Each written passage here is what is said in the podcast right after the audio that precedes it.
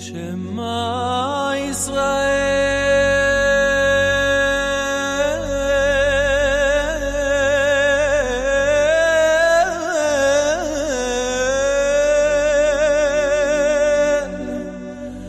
Адонай.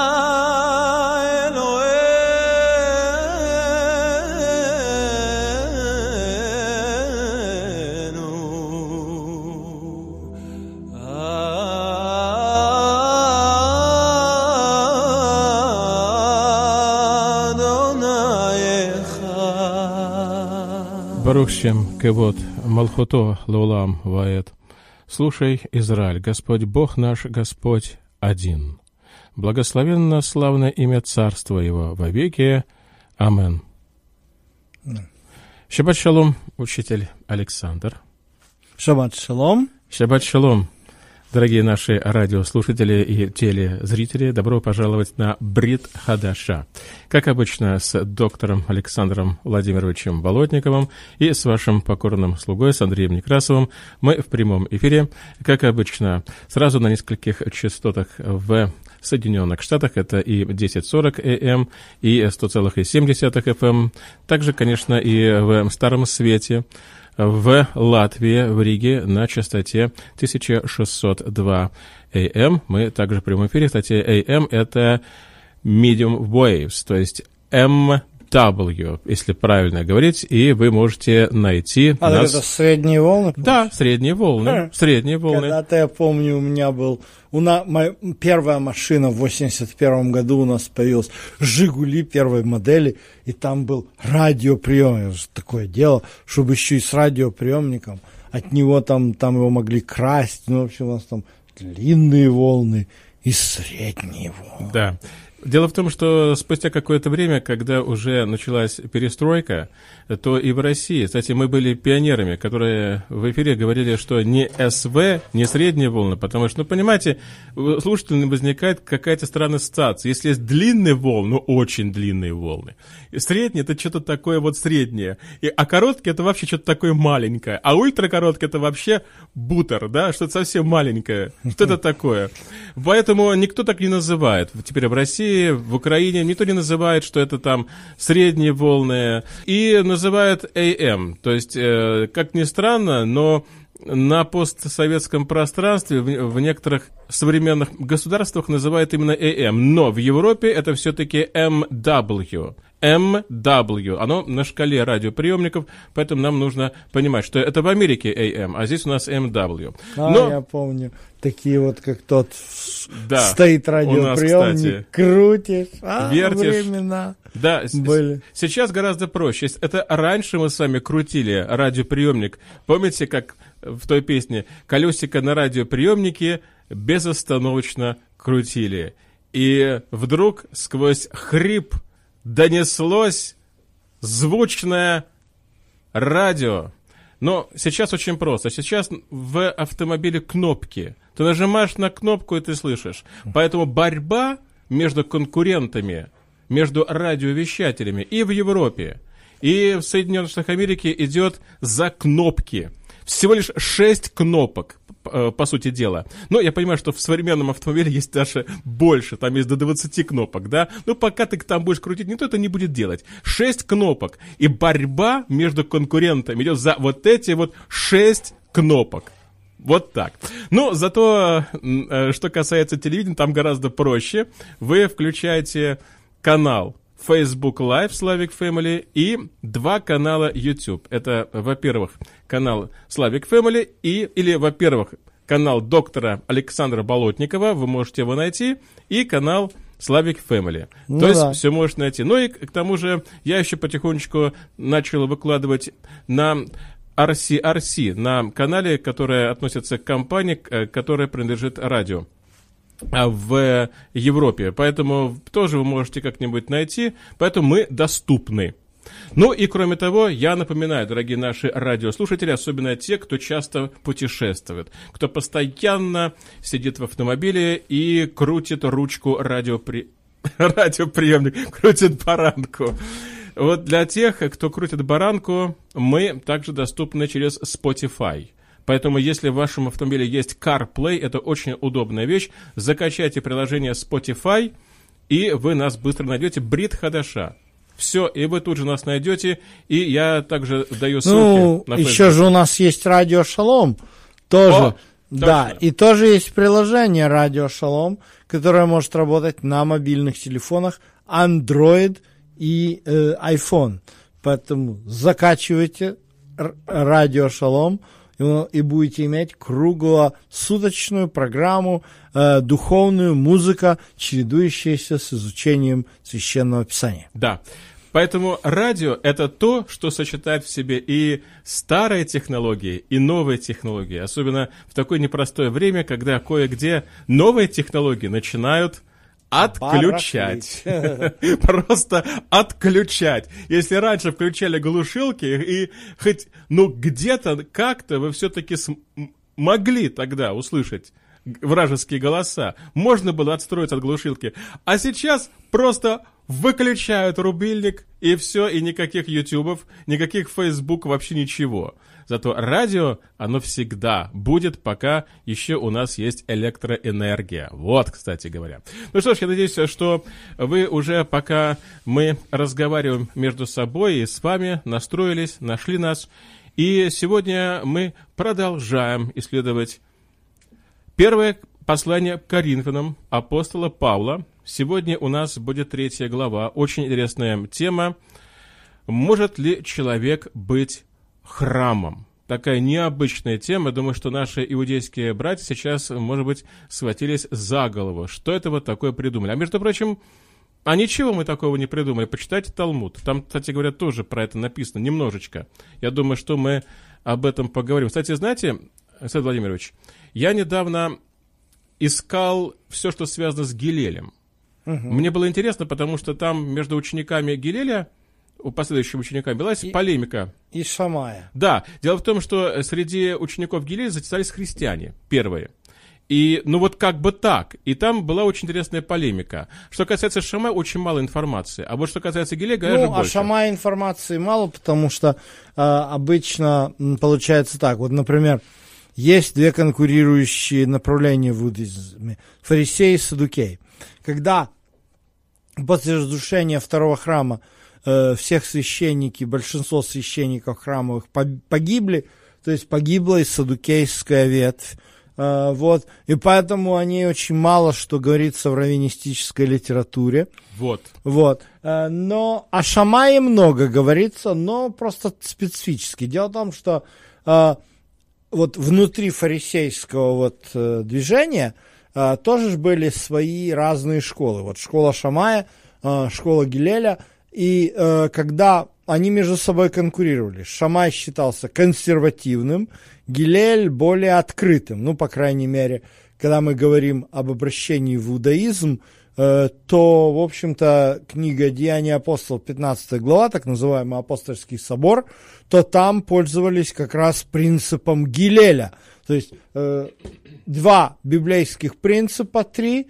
Если ты с ними согласен, в этом вся Тора, остальное комментарий, дальше иди изучай Тору. То есть сначала нужно, то есть тебя могут принять, если ты желаешь, но ты должен расти э, в изучении Тора. А у Шамая другое, сначала э, ты должен сдать экзамен на знание Торы, и потом мы посмотрим, достоин ты стать иудеем или недостоин. Вот это были, э, поэтому... Когда мы говорим об апостольском соборе, и когда мы говорим, что делать с язычником, фактически это та же самая тема, что была у Шамая и Гилеля. На каком этапе, э, значит, э, человек из язычников, который уверовал в Иисуса как в Мессию, достоин стать христианином и стать частью общины? То есть должен ли он сначала пройти все этапы становления, и только потом его засчитают? Или же, наоборот, он может стать там при определенных условиях, но потом продолжать изучать. То есть апостольский собор принял э, подход точно такой же, как подход Гилеля. Но есть и другая сторона. То есть не всегда, э, допустим, тот же... То есть в вопросах того, чтобы принять кого-то в свои ряды... Э, И, по крайней мере, апостолы, они, э, Павел mm-hmm. и другие, они принимали позицию Гилеля. Но в вопросах чистоты брака Иисус четко брал фами... э, э, путь Шамая. Потому что, например, Шамай говорил, нельзя разводиться, муж не может развестись с женой, только если найдено прелюбодеяние. А ученики Гилеля говорили, та может, даже если она разведет, раз, а, а, а, а, значит, суп ему испортит, может разводиться. Так, так. Вот, так вот, Иисус интересно. Взял здесь сторону Шама. Здесь нужно всегда, когда мы смотрим ранний иудаизм, э, нужно э, понимать Иисуса Павла в контексте раннего иудаизма, но они не всегда брали одну сторону. Э, Но в иудаизме как таковом, да, вот фарисейская версия иудаизма, которая выжила, из которой развился раввинистический иудаизм, то фактически э, там, э, конечно же, Гилель преобладает. Поэтому, э, например, mm-hmm. когда мы э, берем э, Мишну, да, там Шамай учит так, Гилель учит так. Так вот, Шамай учит, ну окей, а Гилеля мы все равно примем. Александр Владимирович, я вам сейчас интересный вопрос задам. Когда я занимался поиском по поводу Гилеля, Гилеля, искал источники различные, я совершенно случайно натолкнулся на изречения Иисуса, которые не вошли в Священное Писание. Но это не просто апокрифы, а это очень интересное изречение. Там примерно восемь изречений я нашел, которые раньше были в Евангелиях, то есть эти изречения содержались в Евангелиях. Они как бы считаются апокрифическими, грубо говоря. И вот одно из них э, содержалось в Евангелии от Луки четыре шесть, в кодексе без, Безе, да, Безе по-русски. Безе, да. Безе. И знаете, что там интересно? Вы же, наверное, помните, там речь идет о субботе. Вот как раз у нас шаббат, там речь идет о субботе. Там, интересно, такая была полемика. То есть э, человек, э, создан, человек для субботы, а не суббота для человека. Нет, или как? Подождите, Евангелие от Луки что? четыре шесть. Нету там такого. Что там идет? Это дискуссия между э, этим... Э, это дискуссия между... Э, да. Дьяволом и э, Иисусом. Когда дьявол говорит... Она... Лука? Лука, Лука четыре шесть. Но если ты хочешь сказать... Человек для субботы, а не суббота. Это четыре... Марк. Да, на... нет, это все-таки речь... Ну, хорошо, учитель, хорошо. Давайте мы, мы пойдем дальше. Я просто вам хочу сказать. И там есть такое интересное изречение. Там, в любом случае, там речь шла о субботе. И там написано... И встреть... Вот я сейчас перескажу, как это примерно... Вот, Марка два двадцать семь, вот это ты искал. Посему и сказал, суббота для человека, а не человек для субботы. Ну да, но в любом случае, там шла речь о субботе. Я потом уточню, где это находится. Ну не в Луки четыре шесть. Может быть. И там дальше, смотрите, что идет. И далее, и встретил Иисус другого человека, который делал работу в субботу. Иисус сказал ему, если ты знаешь, что делаешь, ты блажен. Но если ты не знаешь, что ты делаешь, проклят ты, потому что не соблюдаешь закон. Вот такое изречение. Причем оно цитируется отцами церкви. Я хочу спросить у вас, а вот это изречение, по идее, оно могло быть из какой школы? Шамая или Гилеля? Мне сразу ну, возникает вопрос. Да, мы не знаем. Непростой, во-первых, да? Во-первых...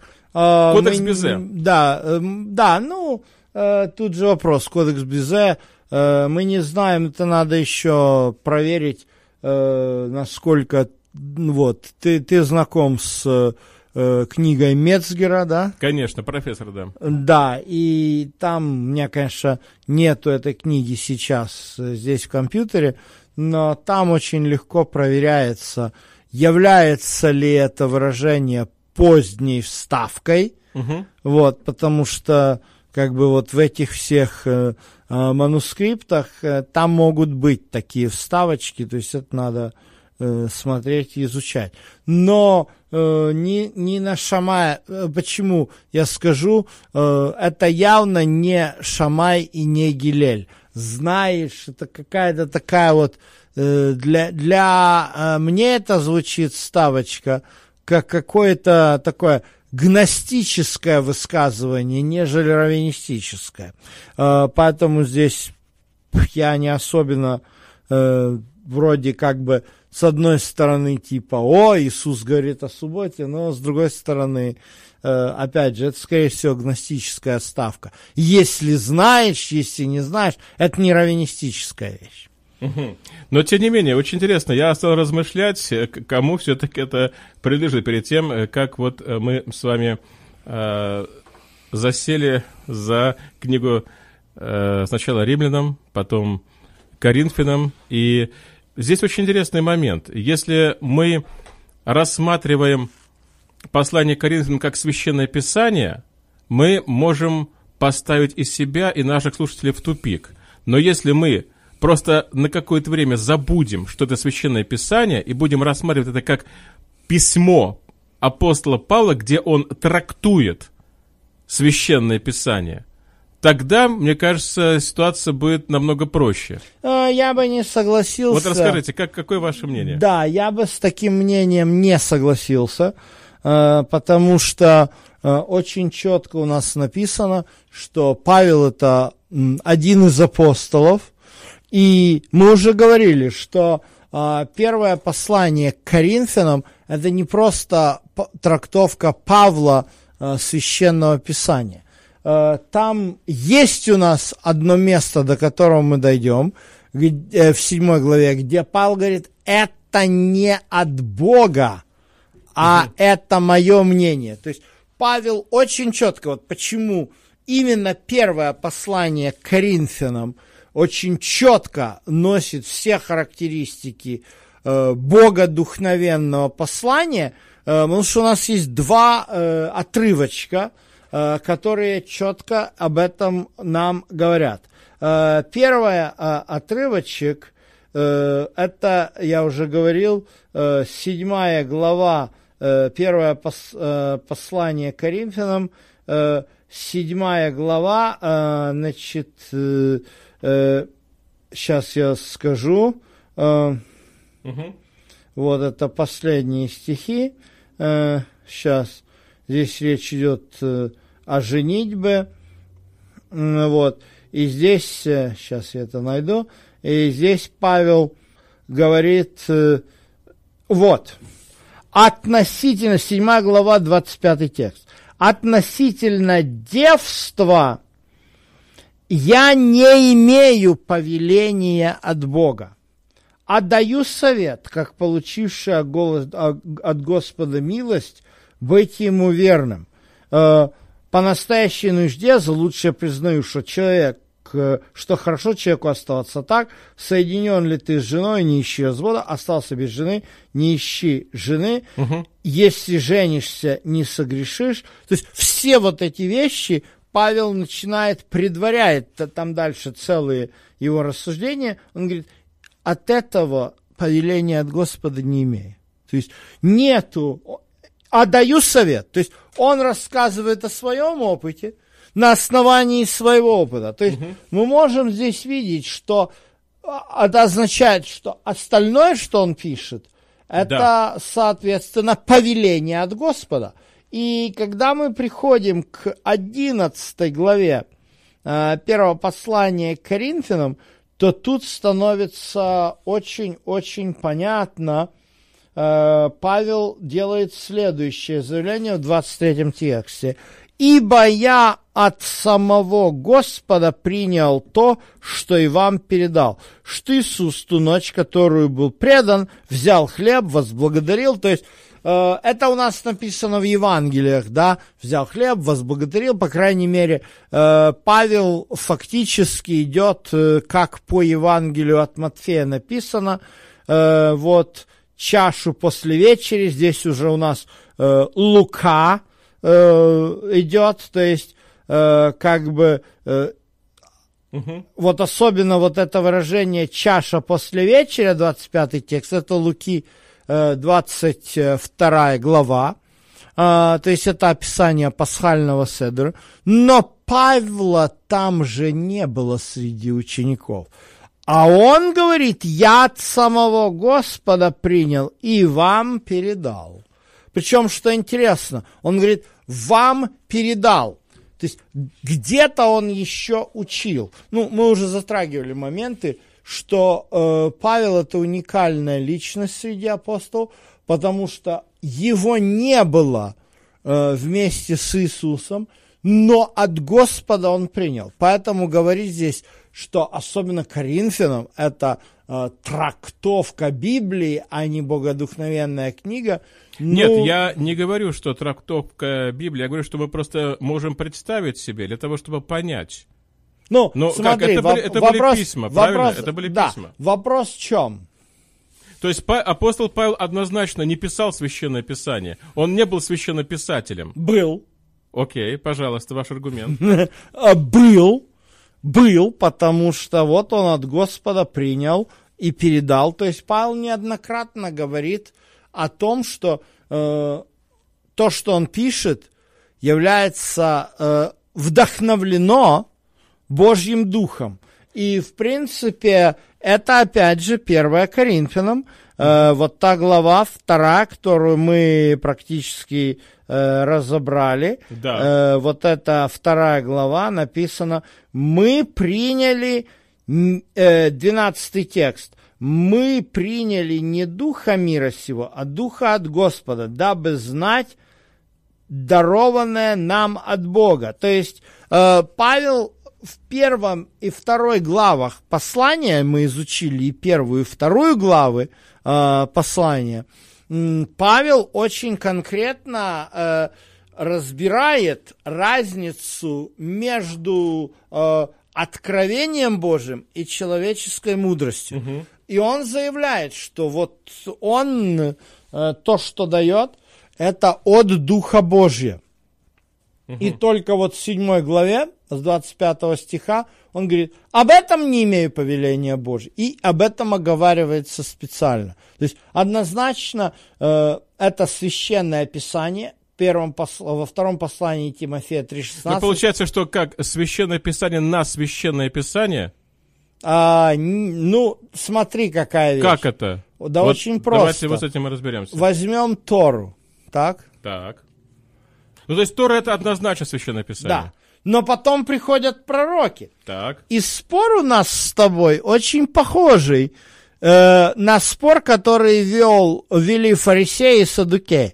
В этом споре я выступаю фарисеем, а ты выступаешь саддукеем. Потому что саддукеи говорили, а пророки, они не имеют такой же силы и такого Нет, же авторитета. Нет, я, я не считаю, что они... Правильно, но я при... просто но... привожу аналогию. Да, да, то есть я, я не хотел тебя как-то э, оскорбить, но я тебе просто говорю, логика такая уже существовала. Такой прецедент был угу. во время Маковейских войн, когда э, ученики первосвященника Цадока, отсюда происходит понятие саддукеи, вот название этой группы, угу. они начали говорить, э, пророки, вот Исаия, Еремия, даже Самуил, это уже не священное писание. Священным писанием богодухновенным является Тора, угу. а пророки лишь только его толкуют. В результате они отвергли авторитет пророков. Okay. Что происходит дальше? Поня... Как... Мне, мне понятно, как вы... Хорошо. Да, то есть проблема в чем? Однозначно. Я, я думаю, что ты имел в виду совершенно другое. Угу. Я думал, что, понимаешь, то есть э, чего делать нельзя? Вот из того, что... То есть, допустим, сейчас наши слушатели услышали позицию по, по авторитету Писания, но чего делать нельзя? Ни в коем случае нельзя начинать изучать Писание с Нового Завета. Нельзя. Что точно ничего не поймешь. Или, если поймешь, то все с точностью да наоборот, что еще хуже. Вот. Все строится послойно. Постепенно, в определенном порядке. Сначала Тора, потом пророки. Пророки будут писать свои вещи на основании Торы и строить на основании Торы. Затем идет то, что вот по Библии называется, вот мы читаем, Новый Завет. Это же совершенно что-то другое. Хорошо, учитель. Но давайте мы возьмем, что раннее христианство, оно существовало без канона. А потом этот канон стал основанием христианства, фактически.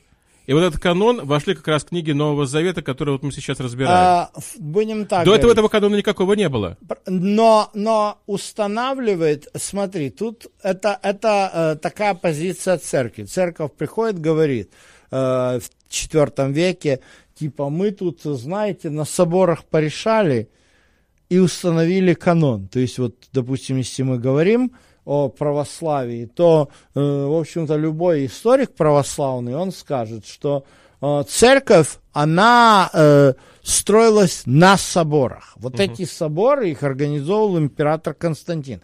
И вот на соборах мы решали. И вот мы решили на соборе, что будет такой-то канон. На самом деле не так. Э, соло-скриптура работает железно. Канон – это то, что писали апостолы. То есть Иисус выбирает двенадцать апостолов, они и пишут. Павел пишет по праву апостольства, который он вошел, э, точно так же, как э, на, на особых основаниях, точно так же, как колено Левина в Израиле было на особых основаниях. То есть Павел здесь имеется в виду такая вот аналогия. Он, но э, именно апостолам дано право писать. Вот, поэтому Матфей, Иоанн, э, э, угу. Иуда, Яков, это все апостолы. Вот, если мы говорим, я уже неоднократно говорил, Марк, это сын Петра, то есть у нас есть Петр, угу. Сив, и, угу. и фактически Иоанн, Евангелие, послание, Петр, Евангелие, послание, Павел. Угу. Тоже Евангелие и послание. Только, как мы уже говорили, исходя из многих факторов, особенно которые мы можем наблюдать по первому Коринфянам, Евангелием Павловым или от Павла, это является Евангелие от Луки. Потому что Лука был секретарем Павла, он все записывал, и он создал книгу «Деяния апостолов», половиной которой является описание жизни и служения Павла. Угу. Вот, поэтому здесь как бы правом писать э, то, что называется, то есть что такое писание Нового Завета? Такого же нету термина. А библейский термин называется «свидетельство Иисуса». То есть Иоанн, когда заканчивает свое Евангелие, он говорит: сей ученик свидетельствовал об этом, и свидетельство его верно. То есть Павел, вот послание Павла, это его свидетельство. И опять же мы видим, вот такая парочка, да, э, идет, значит... Э... Но, э, я понимаю, но есть, есть еще несколько проблемок. Мы сами видим, что Священное Писание Ветхого Завета, оно практически не содержит... Э, практически не содержит разночтения. Если есть, то они не такие уж... Мы с вами проходили Эммануэля Това, но в Новом Завете их столько много. Как вообще богодухновенное Священное Писание может содержать такое количество разночтений? Ну, каждое разночтение и каждый манускрипт нужно разбирать э, о том, откуда и что появилось. Э, вот. Э, по крайней мере, у нас есть достаточно древние манускрипты, которые... на основании которых вот и сводится. Ну, сегодня мы, например, имеем так называемое издатель, издание Нестле-Аланда. Да. Вот. И э, в нем сводятся все э, принципиальные отличия. И да, разночтений немножко больше, чем в Ветхом Завете, потому что в ветхозаветных книгах они тоже есть, но более на орфографическом уровне. Вот, разночтений немного больше, но не настолько, чтобы говорить, что там вообще непонятно, чего где разобраться. Нет, я не об этом говорю. Да, просто они есть. Просто чуть-чуть есть, как бы потому что э, где-то там новые, более новые манускрипты, там что-то где-то э, добавлялось. Угу. Вот это всегда отслеживается. То есть, например... Ну вот, поэтому... Хорошо, значит, мы с вами разобрались, немножечко сделали такой ликбез. Значит, сегодня мы, разбирая третью главу, э, в каком виде мы будем разбирать это? То есть мы будем разбирать это как Священное Писание, как письмо конкретно взятой общины, или все-таки как интерпретация, то есть Павлова интерпретация Ветхого Завета, отдельных его постулатов? Ну, кстати говоря, постулатов. В первом послании к Коринфянам у нас нет, не, нет особенно интерпретации Ветхого Завета. Вот римлянам там было достаточно, да. Поэтому здесь как бы... И, э... Да, и если, если все-таки, если все-таки Павлов, павловский стиль был стиль мидрашей, то говори, говорить о том, что э, вот Священное Писание включает в себя мидраши, то есть он довольно-таки вольно, он же практически изменяет, он изменял цитаты, он настолько их сильно, мы с вами как раз проходили, настолько сильно их изменял, ну, что это, это, ну, думаю, это что надо было еще так я думаю, ухитриться. Что, я думаю, что ты преувеличиваешь, ты так прямо настолько сильно изменял. Ни, ничего там особенно не было изменено, кроме э, парочки цитат, которые идут и встречаются в послании к евреям. Но в римлянам мы Кстати, не... Кстати, вот мы начали с того, что я вам показал, есть одно место вот в кодексе Безе, которое не вошло в Евангелие от Луки. А, вот, ну, я потом вам скажу, уточню, где это находится стрелка. А, вот. Но самое интересное, что мы также видим цитату даже апостола Павла. Он цитирует слова Христа, Иисуса Христа, есть, есть одна цитата, которая тоже, ее, ее тоже нет в Евангелиях, а он ее цитирует. Где? В следующий раз. Ну, пусть хорошо. Нашим радиослушателям будет интересно. Хорошо. Е- реально, целая цитата. Он приводит целую цитату, которой вообще, вообще ее нет.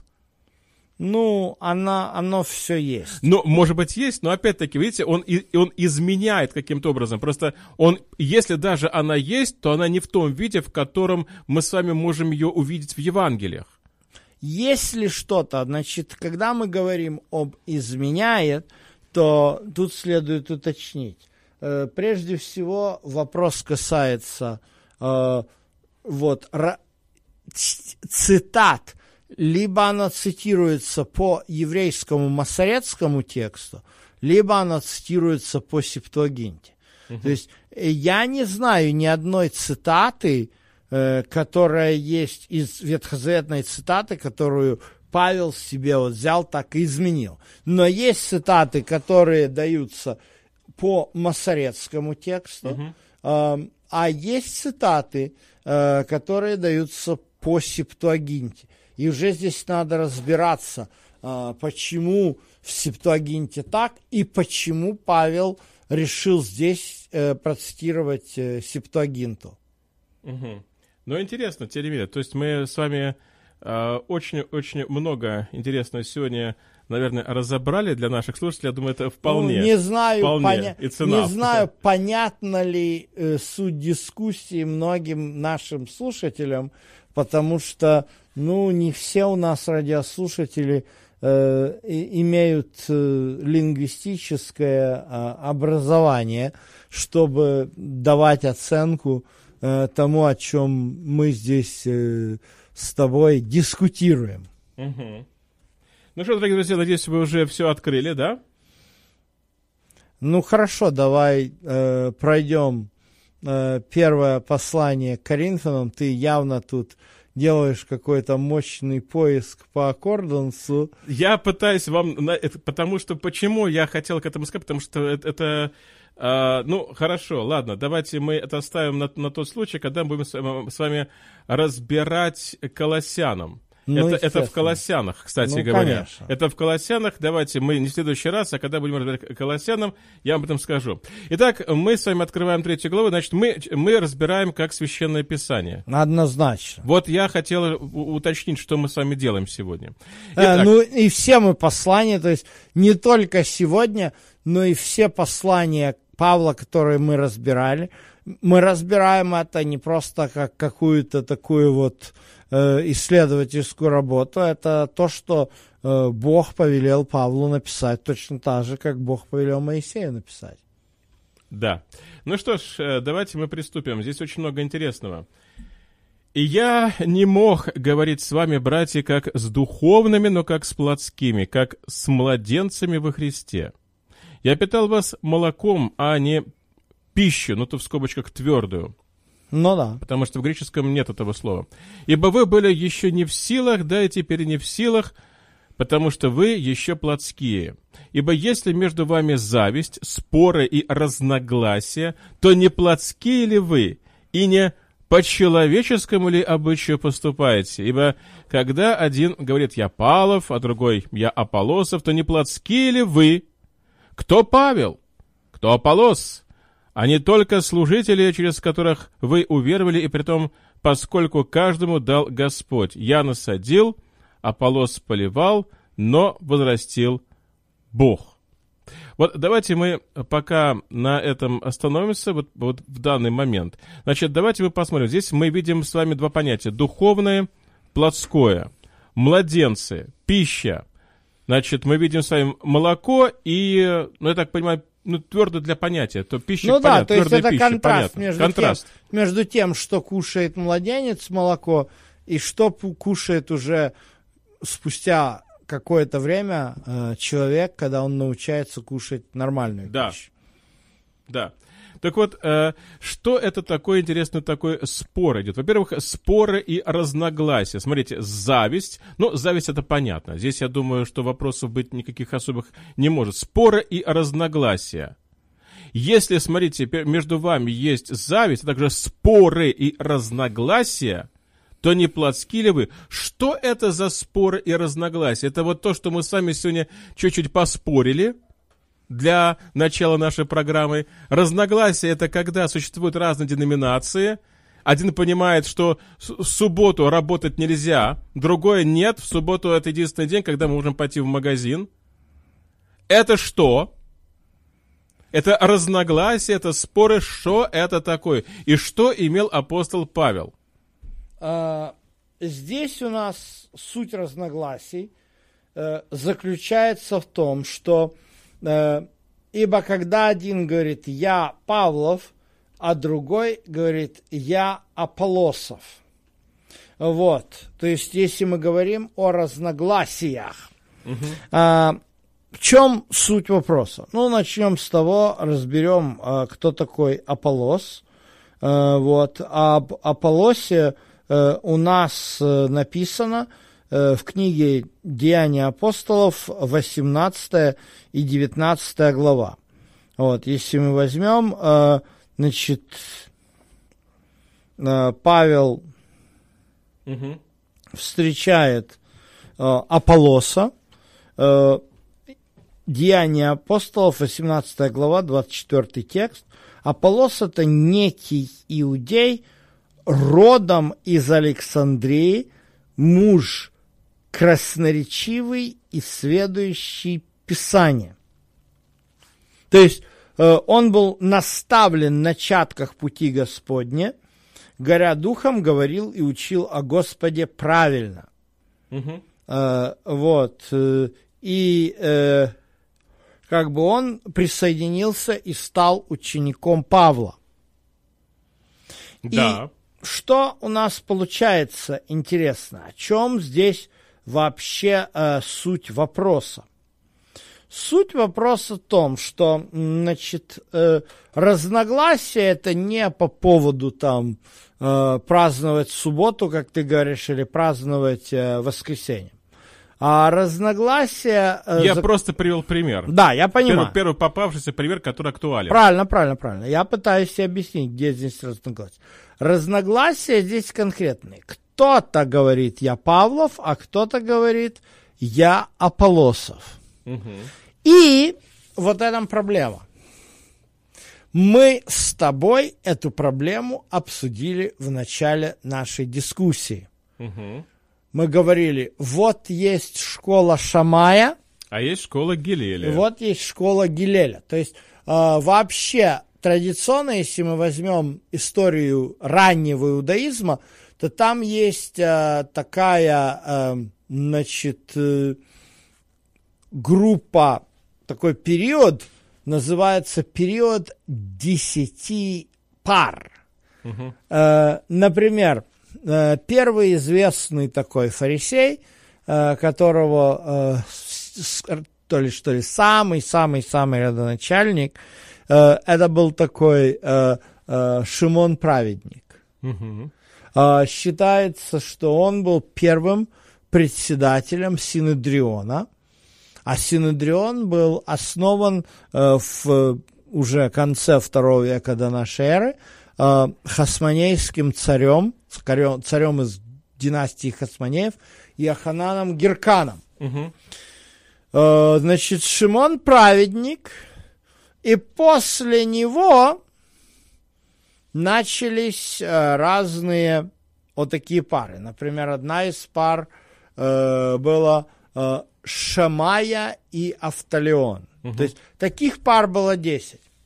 И есть такой трактат в Мишне, называется «Поучение отцов» или «Перкей Авот». И там можно прочитать их изречения. То есть у нас составлены их изречения, угу. Каждый из них имел школу. То есть э, вот эти пары э, традиционно называются так. Первый был наси, то есть глава общины, такой типа князь, а второй назывался Авбеддин. Авбеддин – это главный судья.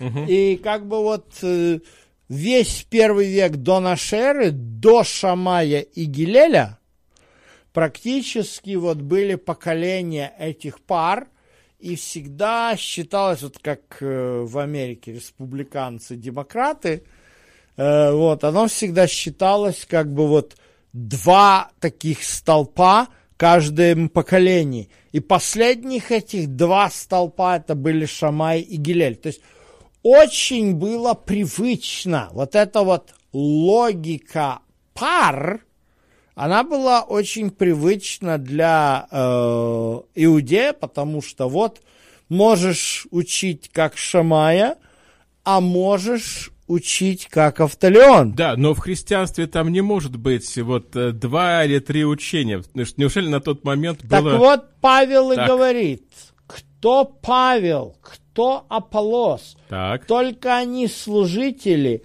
через которых вы... Ув... Они только служители, через которых вы уверовали, и притом, поскольку каждому дал Господь, я насадил Аполлос поливал. То есть, что это значит?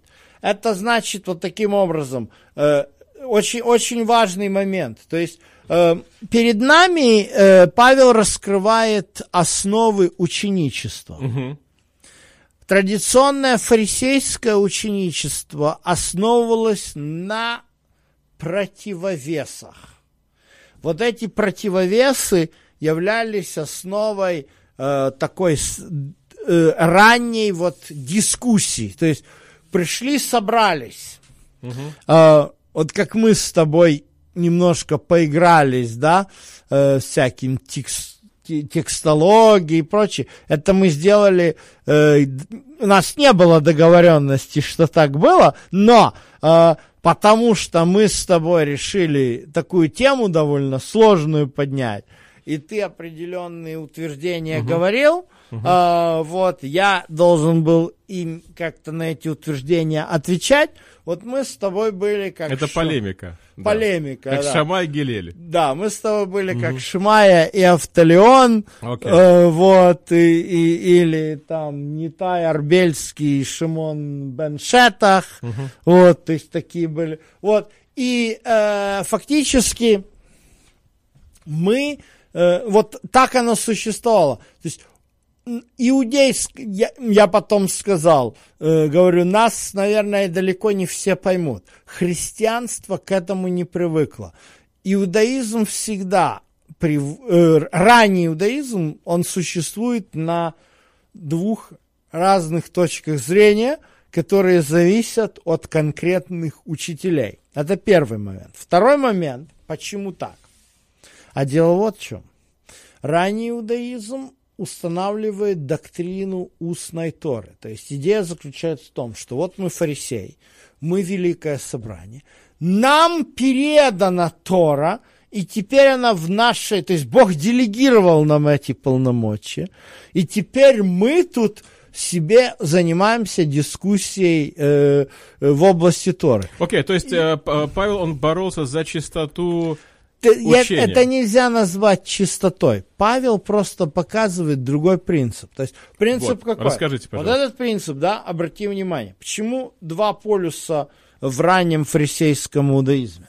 Два полюса связаны с тем, что э, фарисейский иудаизм рассматривает изучение Писания как функция, строго делегированная Богом людьми, Богом людям. То есть, угу. вот раввин есть, Бог им делегировал, это и все. Павел же рассматривает свою роль совершенно по-другому. Павел говорит вот о чем. Павел говорит, вот я не мог, братья, говорить с вами как с духовными. Вот это вот духовное, оно приходит из второй главы, это продолжение, да? Угу. Духовный судит о всем, судить о нем никто не может. То есть вот этот духовный человек, это... человек, который понимает, что есть вещи, которые дает Бог. То есть, иными словами, в иудаизме Бог свою работу закончил, передав все, что он хотел передать Моисею, а дальше уже мы взяли это в свои руки и будем развивать. Угу. Вот очень почему интересно. Ты и задавал вопрос, а это Писание или нет. Павел так не ставит вопрос. Вот Талмуд – это не Писание. Причем, я скажу так. Ну, это понятно, разумеется. Никакой иудей, никакой раввин не скажет, это священное писание. Талмуд, скажет раввин, это как раз, когда мы взяли писание от Моисея, от Бога, и дальше мы с ним делаем все, что Апостол хотим. Апостол Павел считал, что он, дел... он пишет священное писание? Однозначно, он поэтому говорит, ни в коем случае нельзя нам тут мыслить, что я от Павла, а я от Аполлоса. Мы, дел... мы не просто делаем одно дело.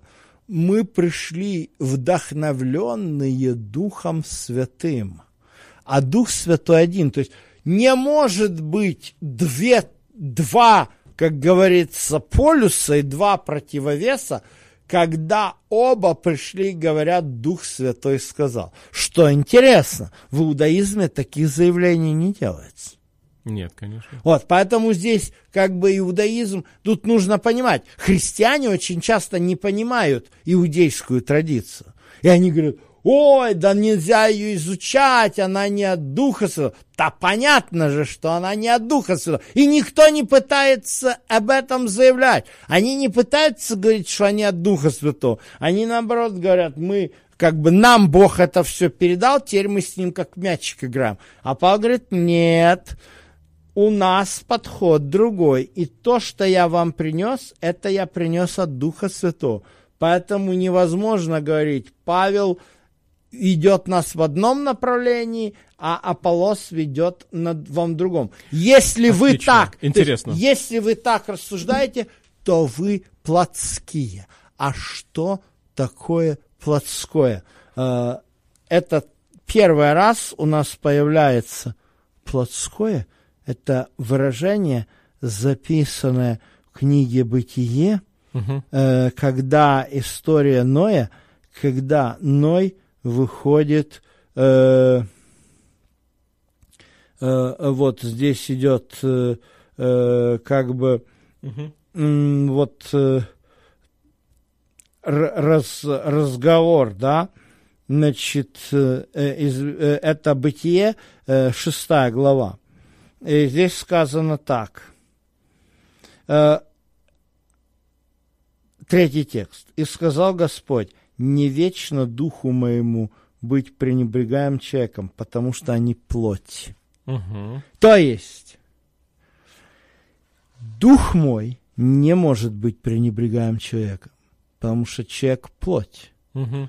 Тот, кто не принимает Духа Божьего, он является плотью. То есть это противоположно. То есть если человек принимает Духа Божьего, он духовен. Так? А что принимает Духа Божьего? Священное Писание. Павел пишет, еще раз уже повторяю, второй раз послание Тимофея, второе послание Тимофея три шестнадцать, все Писание богодухновенно. То есть... Угу. Э, Откров... человек, который принимает откровение от Бога, как главный авторитет. А откровение Божье – это то, что он было дано пророкам, и Павлу в том числе, Духом Святым. То есть такой человек является духовным. Да. А человек, который говорит, о, вот давайте посмотрим, как этот вопрос толкует Павел. А вот давайте посмотрим, как этот вопрос толкует Аполлос. Сегодня такие тоже есть. Сегодня часто происходит следующее. И я это наблюдаю по некоторым людям, которые смотрят э, программы, которые э, мы производим, и есть и масса других проповедников. И вот эти люди, они плотские люди. Что они делают? Да, вот мы как раз говорили, когда разбирали вторую главу, что есть две категории людей, вот плотские, да? Да-да, но сейчас вот, когда вот Павел Аполлос, что эти люди делают? Они слушают все подряд. Сначала они говорят, давайте послушаем Болотникова. Угу. Потом они решают послушать... Юрия Валь... Кирилловича. Вот, а потом еще послушать Вальтера Вайса. В результате... То есть, читает Болотников Библию, они не удосужатся открыть Священное Писание. Они Нет. просто вот так проглотили, что Болотников сказал. И как бы от этого что получилось? От этого получилось знание определенной, может быть, концепции, да, то есть они поняли, вот этот вопрос Болотников понимает так. Это совершенно никому не нужно, и мне это такое не нужно, чтобы меня так воспринимали, потому что э, когда я что-то воспринимаю, я пытаюсь обосновать это на Священном Писании. Окей. Александр Владимирович, человек... но, но тем не менее, смотрите, ни вы, ни я, мы не можем претендовать на стопроцентную истину. Вы, вы с этим согласны? Не-не, ни в коем случае. Мы не Павлы, не Петры, не пророки, никто. Но я просто говорю суть. То есть, э, когда... Э, то есть, вот еще один пример. Вот э, я... С... Присылает мне человек вопрос на Facebook. Вот такое-то видео. Скажите ваше мнение. Вот, то есть, человек, который... не умеет разобраться mm-hmm. в вопросе, а соответствует та или иная идея Библии, этот человек еще плотской. То есть его молочком надо Александр кормить. Владимирович, сейчас люди стали настолько умными, что они сейчас вправе рассуждать так, что у меня тоже есть свое мнение. Я вправе иметь свое мнение. Но мы спросим у доктора Болотникова. Да, это не хорошая тенденция. Вот такая это интересная не, тенденция. Это, это, это плотская тенденция. Духовная тенденция. А ну-ка давайте посмотрим, что Болотников... А, он открыл первое Коринфянам три. А ну-ка давайте прочитаем и проэкзаминируем. А действительно ли там, что Болотников говорит? А вот он сказал на иврите, это, а давайте-ка проверим. Вот. И тогда я получаю хорошие, умные вопросы от духовных людей. Вы сказали так-то и так-то. Я пошел, проверил и увидел, что на иврите так-то и так-то. А что, э, вот, не упустили ли вы что-то? То есть я вижу, что это духовный человек, то есть человек, который занимается исследованием Писания, а не утверждает, а не сразу, да. э, просто угу. простым занимается сравниванием мнений, которое человек просто проглотил как данное. Вот здесь, куда Павел ведет, то есть человек, который еще плотской, который еще... То есть плотской человек в данном случае угу. у Павла, это человек, который самостоятельно понимать Священное Писание еще не может. Александр Владимирович, у меня возник э, вполне резонный вопрос. Здесь написано «Я Павлов». Ну, что касается Павла, нам понятно. А я Аполлосов. Так что получается, что Аполлос и Павел что-то разное говорили? А, Вы можете вот этот а прояснить вот, вот момент? А вот в этом-то и проблема. Вот. В этом-то и проблема, что м- они, возможно, говорили одну и ту же вещь разными словами. Они, возможно, говорили разные вещи, которые взаимно дополняют. Вот что, что Павел говорит... Я насаждал, а Аполлос поливал. То есть, что получается? Ту работу, которую делал Павел, а Аполлос продолжил. И наоборот. То есть, uh-huh. как бы Павел объясняет, мы пришли сюда, движимые Духом Святым. А Аполлос – это мой ученик. То есть, я принял от Господа, я научил Аполлоса. Мы пришли к вам, ребята, в Коринфянам, научить и сделать вас учениками Христовыми.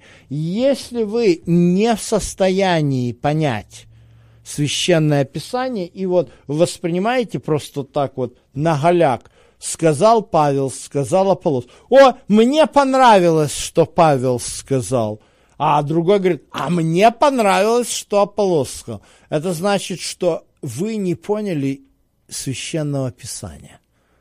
То есть вы не поняли, вам нравится риторика, потому что это была проблема, э, в, например, это же опять же Коринф, это Греция, и тут очень важно красноречие, то есть, но красноречие это очень субъективное, кому-то нравится тон голоса и язык одного оратора, кому-то нравится тон голоса и язык другого оратора. И, и получается вот, что называется, такая вот, люди не имеют правильного критерия отбора. Почему? Потому что не в состоянии самостоятельно вникнуть в Слово Божье. Да, вот то, что вы сейчас говорите, смотрите, мы читаем в девятом стихе. «Ибо мы соработники у Бога, а вы Божья нива, Божье строение. Я, по данным мне от Бога благодати, как мудрый строитель, положил основание,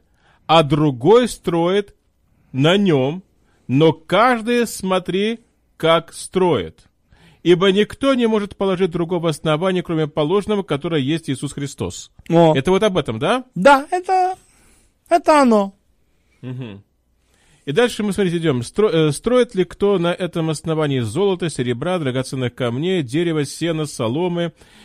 Каждого дела обнаружится, ибо день покажет, потому что в огне открывается, и огонь испытает дело каждого, каково оно есть. Ну, у, да. у кого дело, которое он строил, устоит, тот получит награду, а у кого дело сгорит, тот потерпит урон, впрочем, сам спасется как бы из огня. А это что такое? Что здесь он имел в виду? Потому что мы сами не видим никакой аналогии. Ведь получается, что вот здесь идет о чем дело? У кого дело, которое он строил, устоит, да? То есть то дело, которое а строил это, Павел. А это схоже очень со словами, которые говорит Иисус в конце Нагорной проповеди. Один построил свой дом на камне. Кто? Слушающий слова Моисея. А какие слова э, говорил Иисус, о чем он говорил? Он говорил о Торе. То есть тот, кто знает Тору, тот строит на камне. Тот, кто не знает Тору Иисуса, тот, кто отвергает закон, он строит на песке. Вот Павел, он точно так же говорит. Он переходит, говорит о строительстве. То есть вот к чему он ведет. То есть... Э, Мы не должны судить того или иного учителя, того или иного проповедника по внешнему виду, по манере, по риторике. Мы должны вникнуть, а что он говорит о Библии, и э, с, сможем ли мы лучше знать Библию. Вот это, э, когда мы строим на хорошем основании.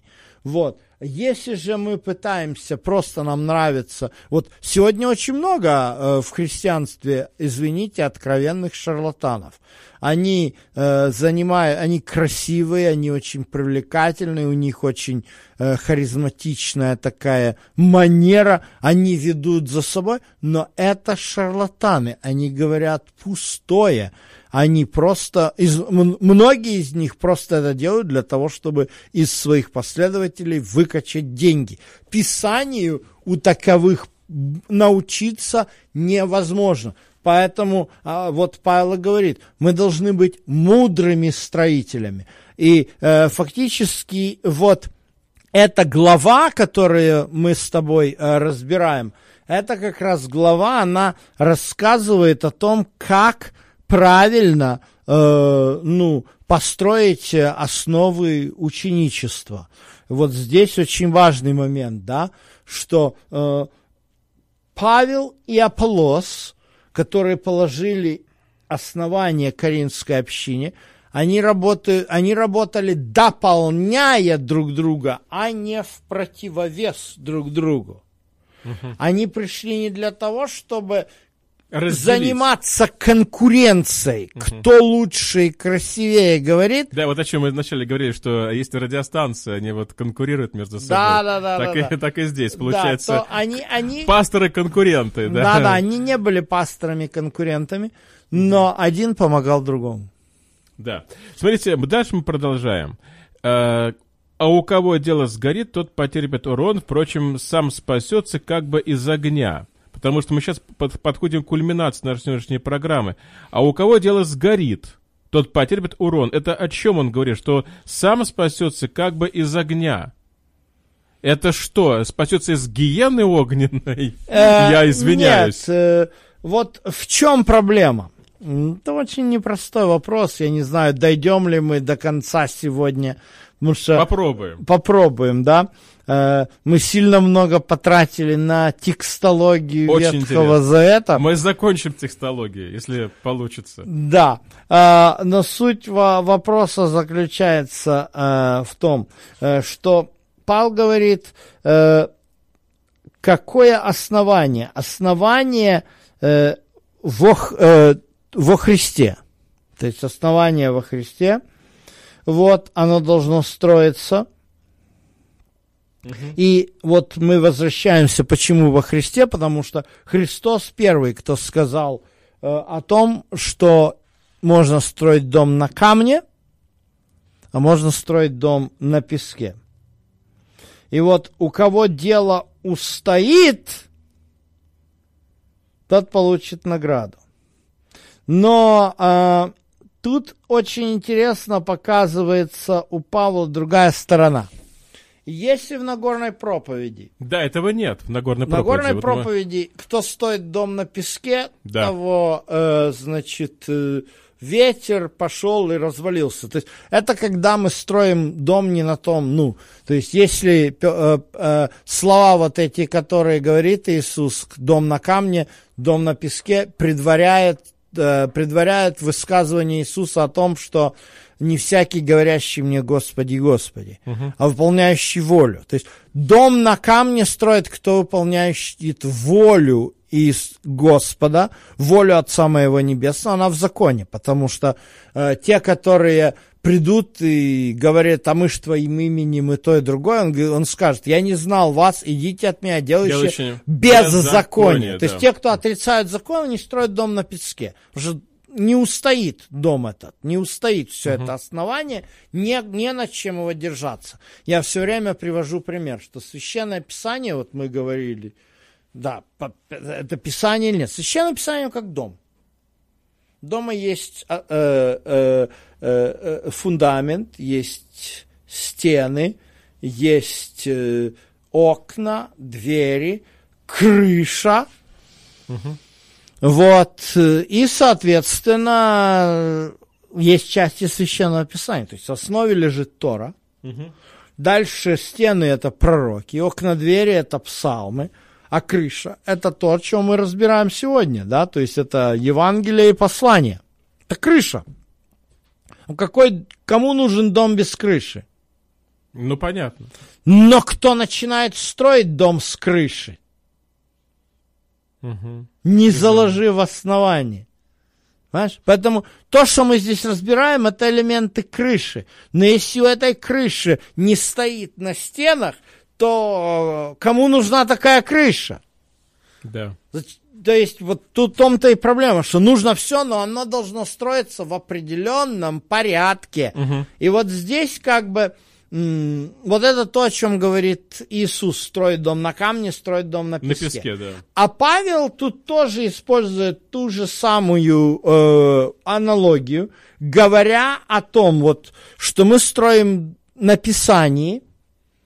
И как бы основанием в центре Писания стоит Христос, но наша постройка, она подвергнется испытанию. То есть вот этот огонь написано, каждое дело обнаружится, ибо день покажет, потому что в огне открывается. Огонь испытает дело каждого, каково оно есть. Угу. То есть вот человек, который э, вот слушает, но слово но не в состоянии самостоятельно изучить Библию, угу. вот такой человек, когда... Это как посеянно у дороги, там, да, да вот в этом да. отсюда. Нет, я говорю вот здесь, угу, да, угу. он же говорит, почему человек плотской? Плотской человек, он не в состоянии вникнуть в Слово Божье. Он его воспринимает опосредовательно. Через Павла, Аполлоса, Шамая, Гилель. Он сам не в состоянии. Он не в состоянии дать самостоятельную оценку. Вот этот учитель сказал так, э, это по Библии, а это не по, он не в состоянии. Он не умеет. И вот такой человек, он не сможет пройти испытание. Он запутается. Окей. Okay.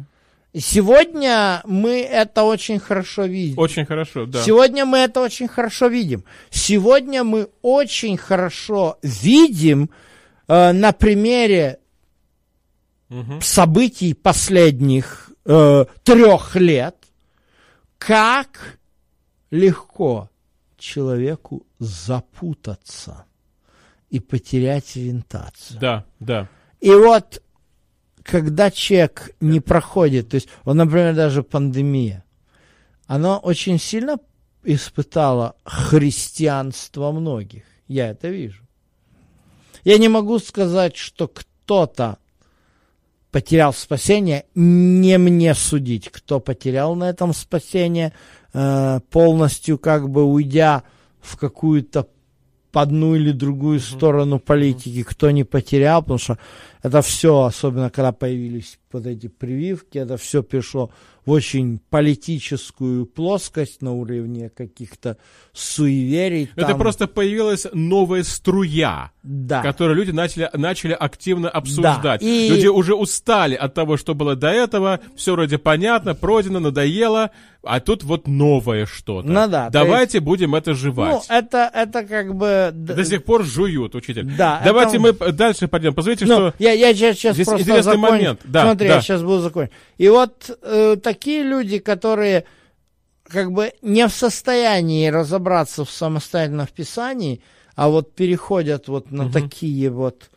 полуполитические темы, в которых они тоже особо ничего не смыслят, но зато они подписаны на того-то в Фейсбуке, на того-то где-то там-то, и вот это тот-то, он сказал, все, я буду действовать, и все. И, не, и, и такой человек, который вот так вот живет, он не в состоянии, да, ему скажешь э, какую-то идею, он ее не в состоянии uh-huh. Uh-huh. Э, дать ей какую-то оценку, зато он видит, что это отличается от того, что он слушает, на что он подписан, он тебя начинает сразу же ощущать э, очень неуверенно, и вот это вот горящая головня. Вот смотрите, дальше, вот мы как раз, Павел э, завершает вот эту мысль, да, он э, говорит по поводу, э, значит, как бы из огня, да, впрочем, спасется как бы из огня, и тут смотрите дальше, разве вы не знаете, как будто бы, знаете, белое — это белое, черное — это черное, то есть это как бы всем все известно. Меня это, это очень сильно поразило в его словах. Разве вы не знаете, что вы храм Божий, и Дух Божий живет в вас? А что, они правда реально знали вот это? Вот что это такое? Конечно, знали. Вы, разве вы не знаете, что вы храм Божий? То есть как будто бы это абсолютно, ну, это, это правило, это даже все были знать. Ну... От мала до велика. Причем тогда еще при фарисействе, дукейске, и при, и при когда еще храм был. Ну, во-первых, тут два момента нужно. Храм-то понять. Был, учитель? Храм-то а... был тогда еще? Он же не был разрушен? Тут... А? Тут, Андрей Валерьянович, нужно посмотреть на два аспекта. Письмо-то в Коринф, то есть... Храм, ну, здесь понятно, что не, не только... Ну, почему? Это имеет значение контекст. Храм здесь... Вряд ли Павел говорит о Иерусалимском храме. Здесь Павел говорит о том, что вот реальность Коринфа, тут куча всяких храмов. Второе, тут очень важный момент, о наших телах. Согласно учению греческой философии, а мы уже говорили неоднократно, что послание Коринфянам, в отличие от римлян, это удар артиллерией по греческой философии, по греческому философскому менталитету. вот этот удар артиллерии по греческой философии и по греческому философскому менталитету, он очень такой специфический. Значит, греческая философия воспринимала наше тело как с ним все что угодно можно делать. Главное, чтобы дух был чист. Павел говорит: нет, ребята, вы храм Божий, и Дух Божий живет в вас. А почему? Ну вот как мог говорить фарисей с фарисеем, что вы храм Божий? Ну, это что? Здесь он это, говорил... фарисе... Учитель, это фарисейское учение такое было? Это с чего это он вдруг? Из книги пророка Еремии. Окей. Okay.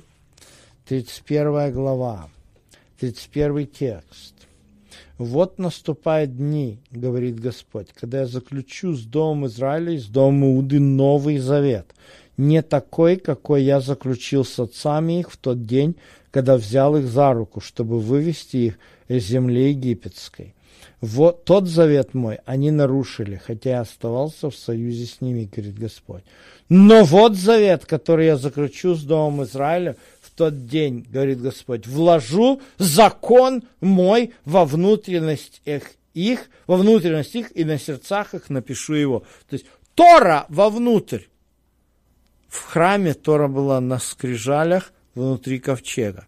То есть если они знают, что... А пророк Еремия, авторитетный пророк, мы с тобой говорили, недаром проблема, когда садукеи стали открыты, тридцать пророков, а вот здесь пророчество о том, что такое Новый Завет. То есть это не книжка будет написана, а это будет как раз, когда Тора уже будет не на скрижалях внутри угу. э, святого святых, а в сердцах. А если Тора в сердцах, значит, там находится Шхина, как в храме, на ковчеге.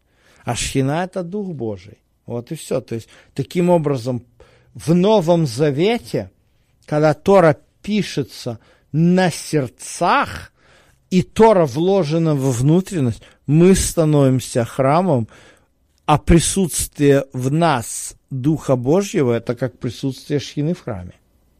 То есть, вы считаете, что апостол Павел сознательно говорил, произнося эту фразу? Дело в том, что апостол Павел точно... значит, э, э, угу. очень конкретно да. говорит э, о э, Шхине о, на основании послания, э, про, э, книги пророка Еремии тридцать один тридцать один. Отлично. И э, я хочу вам сказать, дорогие мои, вот и, когда Александр Владимирович сейчас объяснял последний стих, я, знаете, еще забежал вперед и прочитал: «Павел ли, — это двадцать второй стих, — Павел ли, или Аполлос, или Кефа, или мир, или жизнь, или смерть, или настоящее, или будущее, все ваше, вы же Христовы, а Христос Божий». Вы знаете, Александр Владимирович, мы очень вам благодарны, потому что вот как будто мы сейчас вот сидели здесь у ног апостола Павла и внимательно... Э- Вот он сидел, улыбался, а мы внимательно изучали его слова. Согласны? Вот такой, ну, да. такой подход. Прекрасно, прекрасно, дорогие мои. Но перед тем, как мы совершим молитву, правда, сегодня было очень-очень интересно, и мы сегодня разобрались, что мы с вами изучаем, как мы с вами это изучаем. Я хочу вам сказать, что тот отрывок, который я привел из, из кодекса без это, правда, Лука шесть четыре. А перед тем, как мы перейдем к молитве, я думаю, что мы закончим на вопросе, который мы рассмотрим уже в следующий раз, потому что цель нашей программы – вызвать у вас полемику, вызвав, вызвать у вас самостоятельное изучение Священного Писания. Вот я хочу спросить так навскидку у Александра Владимировича. Кто это сказал? Блажение давать, нежели принимать. И вот в следующей программе мы с вами это разберем, потому что это тоже касается... Это тоже касается нашего послания к Коринфянам, правда, в той, той главы, которую мы с вами уже разобрали. Там есть ее отголоски. Но это уже будет в следующей программе. Правда? Я думаю, это будет интересно. Пожалуйста, совершите молитву, чтобы отпустить нас с миром Божьим. Всемогущий Господь, благослови нас на изучение Слова Твоего. и помоги нам быть учениками Твоими. Благословен Господь Бог наш, Царь Вселенной, даровавший нам Писание истинное, чтобы и, и, и глаголы вечной жизни находятся в нем. Благословен Господь, дарователь Писания. Аминь. Аминь.